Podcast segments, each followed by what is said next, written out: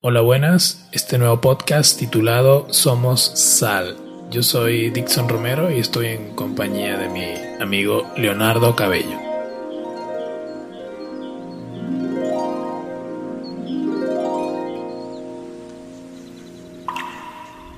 La sal es un compuesto de cloruro en un 60% y de sodio un 40%. No la necesitamos solo para acentuar el sabor de los alimentos, sino que es imprescindible para el correcto funcionamiento de nuestro organismo. Y a pesar de ello, durante las últimas décadas se ha considerado una de las bestias negras de la nutrición, que casi había que desterrar de nuestras cocinas. Pero sus efectos negativos en la salud, entre los cuales están la hipertensión arterial y sus consecuencias sobre el sistema cardíaco, los científicos siguen investigando, pero han descubierto que la relación no es tan directa como se creía y que depende de otros muchos factores como la capacidad del riñón para excretar o conservar el sodio, como regulador de la presión arterial. En términos de salud, este es el componente que más preocupa a los expertos.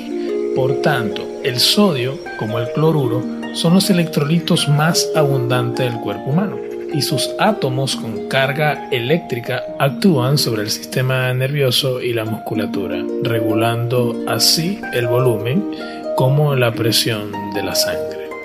El sodio contribuye a la absorción de la vitamina C y la conduce al cerebro y los huesos, mientras el cloruro produce ácido clorhídrico que contribuye a la digestión y a la absorción de los nutrientes. El sistema renina-angiotensina-aldosterona es el principal regulador de la absorción renal del sodio, para así conservar lo que se denomina mar interior y mantener la vida en un ambiente con poca sal y agua. Se ha propuesto que cuando aparecieron los primeros humanos la sal era escasa y muy preciada. Aquellos individuos que retenían más sal eran quienes tenían más posibilidades de sobrevivir. En esta era moderna e industrializada existe una gran disponibilidad de sal en la dieta, lo cual, aunado a un aumento en la ingestión calórica, ha ocasionado una pandemia de obesidad y un aumento en la actividad del sistema renina-angiotensina-aldosterona. Los individuos que genéticamente tienen un sistema de renina-angiotensina-aldosterona más activo presentan predisposición a enfermedades como hipertensión sensible a la sal, enfermedad renal crónica y enfermedades cardiovasculares. La conexión entre el sodio y el incremento de la presión sanguínea data del año 1904, pero no se probó hasta el 1940 cuando el conocido científico médico Walter Kemper demostró que una dieta de arroz cocinado con poca sal hacía disminuir la presión sanguínea en quienes la tenían alta.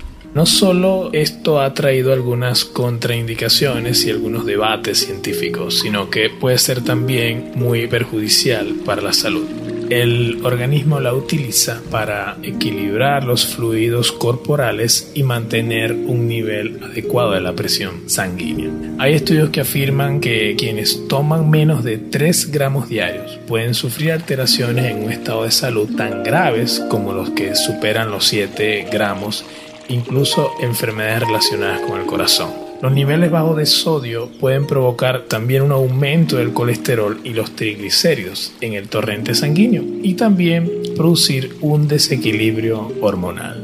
La función endocrina que mantiene la sal en el cuerpo se activa cuando disminuye el nivel de sodio lo que puede derivar en un aumento de la mortalidad. El déficit de cloruro puede provocar una dolencia conocida como acidosis respiratoria que hace que aumente el nivel de dióxido de carbono en la sangre que se vuelve más ácida.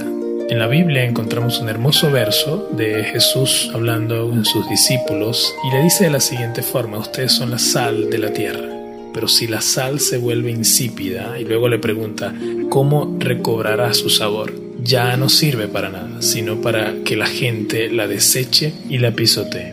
De tal manera que cuando le dice a la iglesia, ustedes son la sal de la tierra, está diciendo que nosotros detenemos el proceso de descomposición de la humanidad, al mismo tiempo que traemos sanidad. Esto se traduce en salvación damos sazón a aquellas personas, aquellas almas que están dolidas. De la misma manera en que la sal era usada para detener el proceso corruptivo en los alimentos, así también nosotros detenemos con nuestra presencia la descomposición de nuestra sociedad. Sin embargo, la sal también puede entrar en proceso de descomposición. Uno de los síntomas que da la sal comienza a corromperse es que pierde su sabor. Entonces, si la iglesia, si yo comienzo a participar del mismo proceso corruptivo, le pasa lo mismo que a la sal. Cuando deja de ser salada, pierde toda su utilidad. Una vez que la sal perdía definitivamente sus cualidades o había absorbido humedad, volviéndose líquida y sucia, se guardaba para, para el invierno y se tiraba a la calle.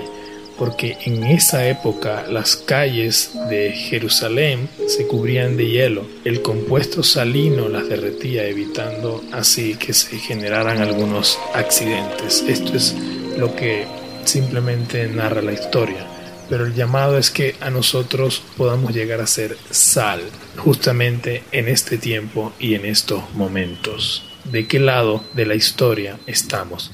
La sociedad y el mundo necesita de tu sal.